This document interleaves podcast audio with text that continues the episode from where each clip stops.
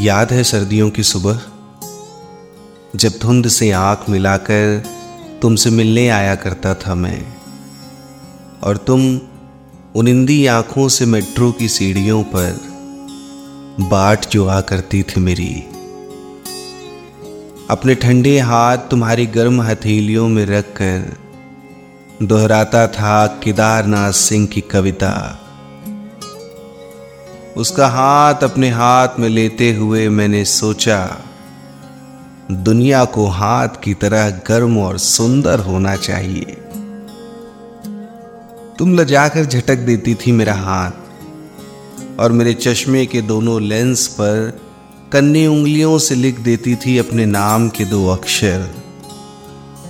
तुम्हें शिकायत रहती थी कि मेरे चश्मे का फ्रेम छोटा है बहुत।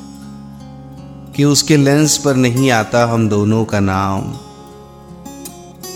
और इतना कहकर किसी पौधे की तरह झुक जाता था तुम्हारा सिर मेरे बाएँ कांधे पर।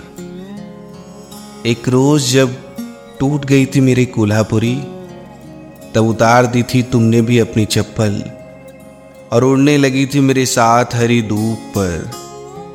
उस रोज आखिरी बार घास इतनी अधिक सब्ज हुई थी और तुम इतनी अधिक गुलाबी। उस रोज आखिरी बार दिल्ली में इंद्रधनुष अपनी पूरी रंगत में निकला था और आखिरी बार मैंने बादलों पर घोड़े दौड़ाए थे। तुम्हारी यादों की नदी में मैं रोज डूबता हूँ और रोज तलाशता हूँ किनारा मेरे चश्मे का फ्रेम अब कुछ बड़ा हो गया है, लेकिन तुम्हारी उंगलियाँ तुम्हारी उंगलियाँ इतनी दूर कि मेरी दूर की नज़र को भी बेनजर नहीं आती।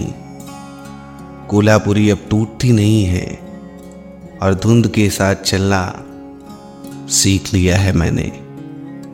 बस हाथ ठंडे रहते हैं और बायां कांधा बायां कांधा बहुत दुखता है सर्दियों में।